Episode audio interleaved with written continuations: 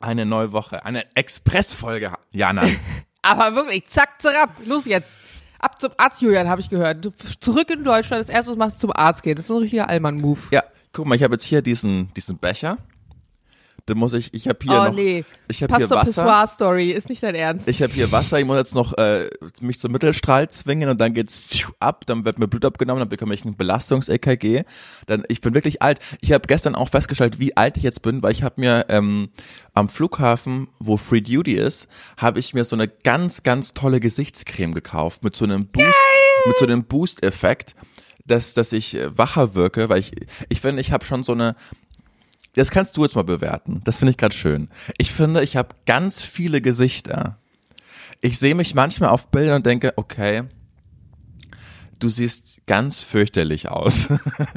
und, und manchmal habe ich aber das Gefühl, wenn ich mich schon herrichte und, und wach bin, ja, Wenn ich mich schön herrichte. das ist, das ist okay. Also ich, ich, Ja. ich finde mich Ich finde okay. jetzt zum Beispiel, du, dir steht Rollkragenpullover ja sehr gut, aber ich muss auch Dankeschön. sagen, das steht fast jedem Mann gut. Also ich, Ja, ich habe man einen minimalen Rollkragenfetisch. Finde jeder Mann wirkt durch einen Rollkragenpullover mindestens 25 Prozent attraktiver. Und dazu hast du jetzt gerade, weil du du nicht ganz so lange wach bist, so ein bisschen dicke Augen, die habe ich ja auch, die hat man ja immer Ja. dann morgens. Und das in der Kombination dafür, dass du deine Haare auch heute nicht so sehr zurecht gemacht hast. Du Nee, bist ja nicht. so immer so sehr eitel mit deinen Haaren. Ja, ja. Und ich finde, das musst du gar nicht sein, weil ich, ich, ich mag die jetzt bei Jules auch, ich mag die immer viel lieber, wenn die nicht so perfekt zur Seite gekämmt sind, sondern wenn da so ein bisschen durcheinander ist. Okay. Du, du siehst nicht schlecht aus, Julian. Also dafür, dass Vielen du Dank. zum Arzt gehst, muss ich sagen, Oder? geht klar. Da bist du auf Dank. jeden Fall nicht der hässlichste im Wartezimmer. abwarten. Aber Jana, wo wir gerade dabei sind, wir müssen jetzt einfach mal ein riesen, riesen, Ja, riesen, erzähl's, Julian, riesen, erzähl's. krasses Kompliment machen. Wir sind wahnsinnig gerührt.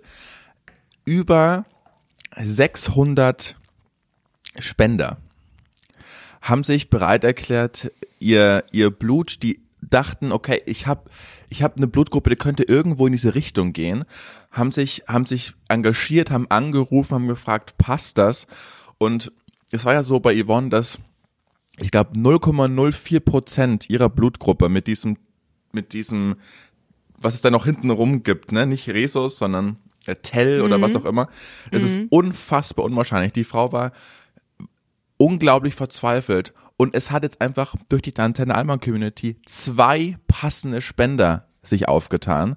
Es Ja, ist das ist unfassbar. krass. die Ärzte haben sich auch nochmal bedankt. Also, ja, und das ist, war, haben sie noch nie erlebt, sowas, dass so viele engagierte Leute, die, die überhaupt nicht kennen, da angerufen haben, sich gekümmert haben und jetzt wirklich, es gibt jetzt zwei passende Spender, es gibt wieder Hoffnung, dank unseres Podcasts, nicht dank Jana, ich- nicht, nicht dank uns beiden, sondern dank Ich euch. müsste mal Julians Gesicht gerade sehen, der ist so, aber es ist wirklich, Ja, wie krass ist richtig das? Schön.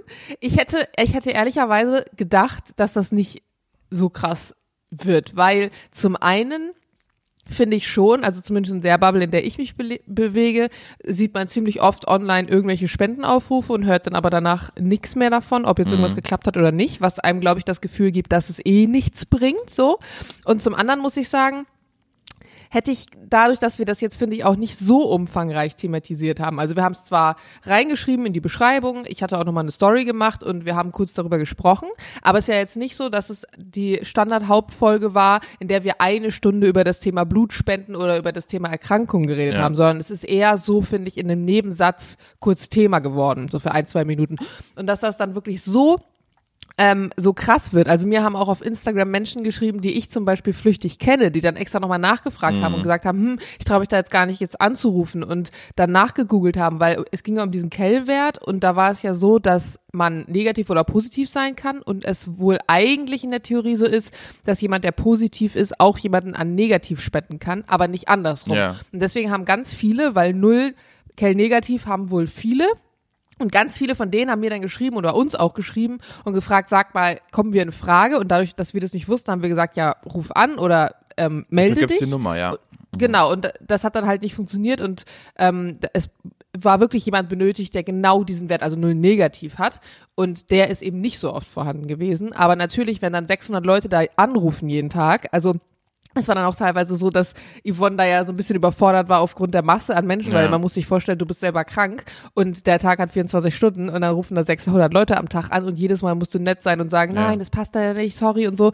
Also wirklich krass und wir, wir haben selber auch nicht damit gerechnet. Nee. Also heftig seid ihr da draußen, wirklich heftig. Ja, es wird dann extra so ein Stab eingerichtet, der dann die Orga übernommen hat, weil wie gesagt, es mussten 600 Leute. ist nicht an, dein Ernst, das wusste ich gar nicht. ja, ja, es mussten dann, es mussten ja an einem Tag haben 600 Leute angerufen. Es ging ja noch weiter und es war es ist eine schiere Masse, die kann man ja alleine nicht bewältigen, vor allem wenn man krank Ja. ist.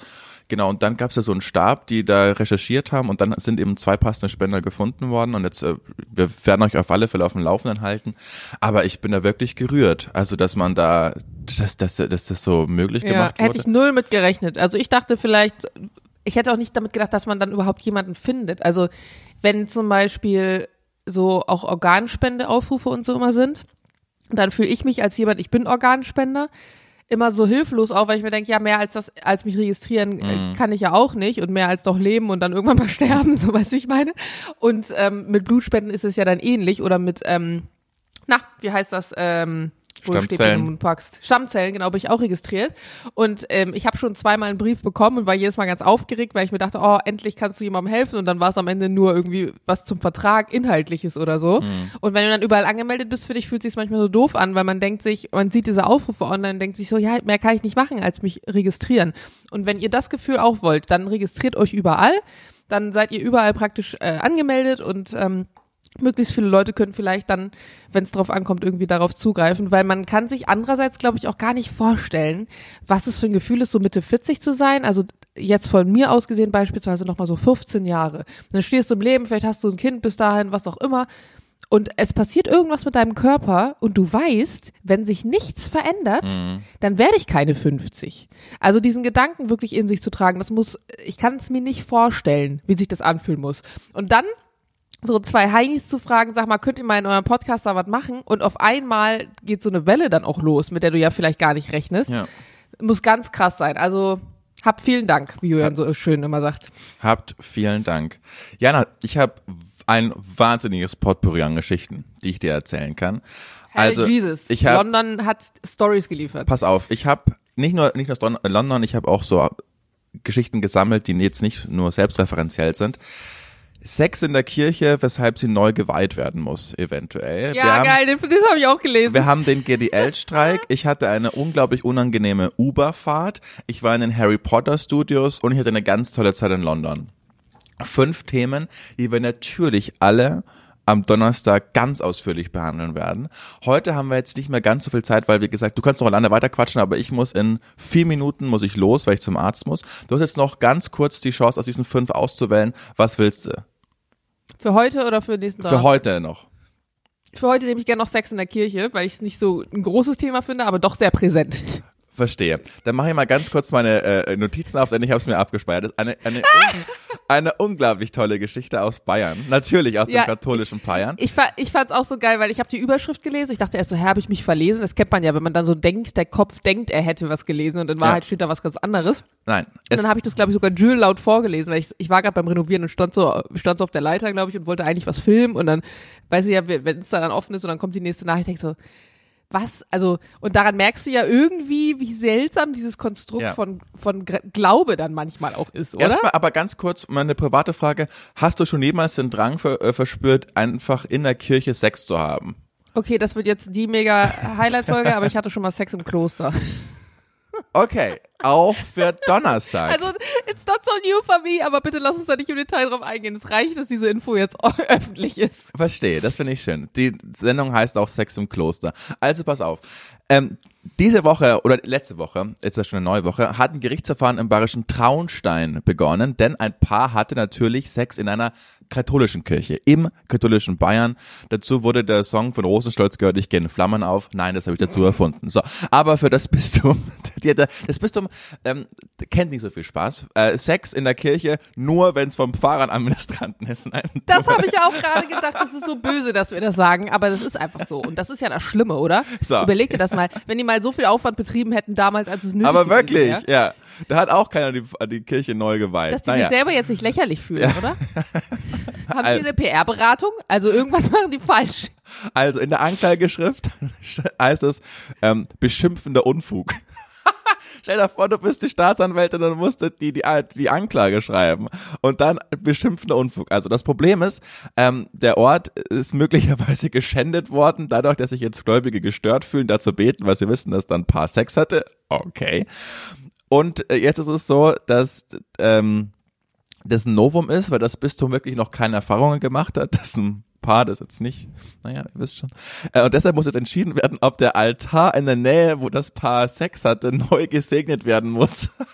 Das ist so dumm einfach. Vor allen Dingen, ja, also mein Gott, dann segne halt einfach neu. Ich meine, du machst ja ständig irgendwelche Segnungs, Gottesdienste, so Gruppensegnungen ja. und sowas. Dann stell dich halt hin, segne neu und fertig ist die Laube. Warum muss dafür schon wieder Geld ausgegeben werden, um das jetzt so riesengroß auszudiskutieren? Also, wie du schon gesagt hast, ein PR-Berater gab es da nicht. Weil die hatten nee. gesagt, jetzt haltet mal ganz schön die Füße still, Freunde. Ja, besser ne? ist. Aber vielleicht war es auch Sinn der Sache, mal so wieder so ein bisschen ähm, Dynamik ja. in das Thema äh, Glaube zu bringen. Und vielleicht dachten sich dann naja. entsprechende Parteien, ach, kann ja nicht schaden. Ist es so? Ein guter Reminder, dass ich immer noch aus der Kirche austreten wollte. Das, das, den Reminder, meine Mutter schickt mir das gefühlt jetzt alle paar Monate. Sag, Reminder, ja, du musst austreten, Reminder. Ja, danke Mama. habe immer noch nicht geschafft. Muss, ich doch, echt mal hier vorne nach Charlottenburg. Ich habe es ja nicht mal weit. Ja, ja ich habe das schon längst gemacht. Ja, besser ist. Na gut. Heine. Ja, nein! Ah, ein Euro in die Almankasse! Jana, ich muss jetzt los. Schreiben wir jetzt eine Liste. Ich fange das jetzt an ja, Es war ein das Euro. Das erste Mal essen gehen, werden wir davon ausgeben. So, Allmann, Kasse. Aber ich spende ja einen guten Zweck. Euro. Nicht an dich. Eins. Du darfst den Zweck Gut. ja auch festlegen. Wenn du sagst, der gute Zweck ist, dass ich dich zum Essen einlade damit, dann ist es auch für mich okay, aber. Ja, das ist der Zweck. Das ist doch super, oder nicht? Sag's ruhig öfter, Julian, das ist kein Problem. Schön. Das Schöne ist, bei uns braucht es halt nicht so eine Kasse, damit wir uns gegenseitig zum Essen einladen. Ne? Das stimmt. Das kriegen wir auch so hin. Ja. Aber wenn man dafür eine Kasse hat, dann ist die Wahrscheinlichkeit, dass es bald mal klappt, vielleicht ein bisschen größer. Trinkelkasse. Jana, ich muss jetzt los. Es war ein sehr ja, schöner Wochenkickstart. Spaß beim Strullen. Der Wochenkickstart hat Spaß und Freude auf Donnerstag gemacht. Es wird eine rappelvolle Sendung, darauf freue ich mich. Und ansonsten sagt, dass es uns gibt. Wir haben euch ganz erlebt. Diana. Und der Julian. Tschüss. Tschüss.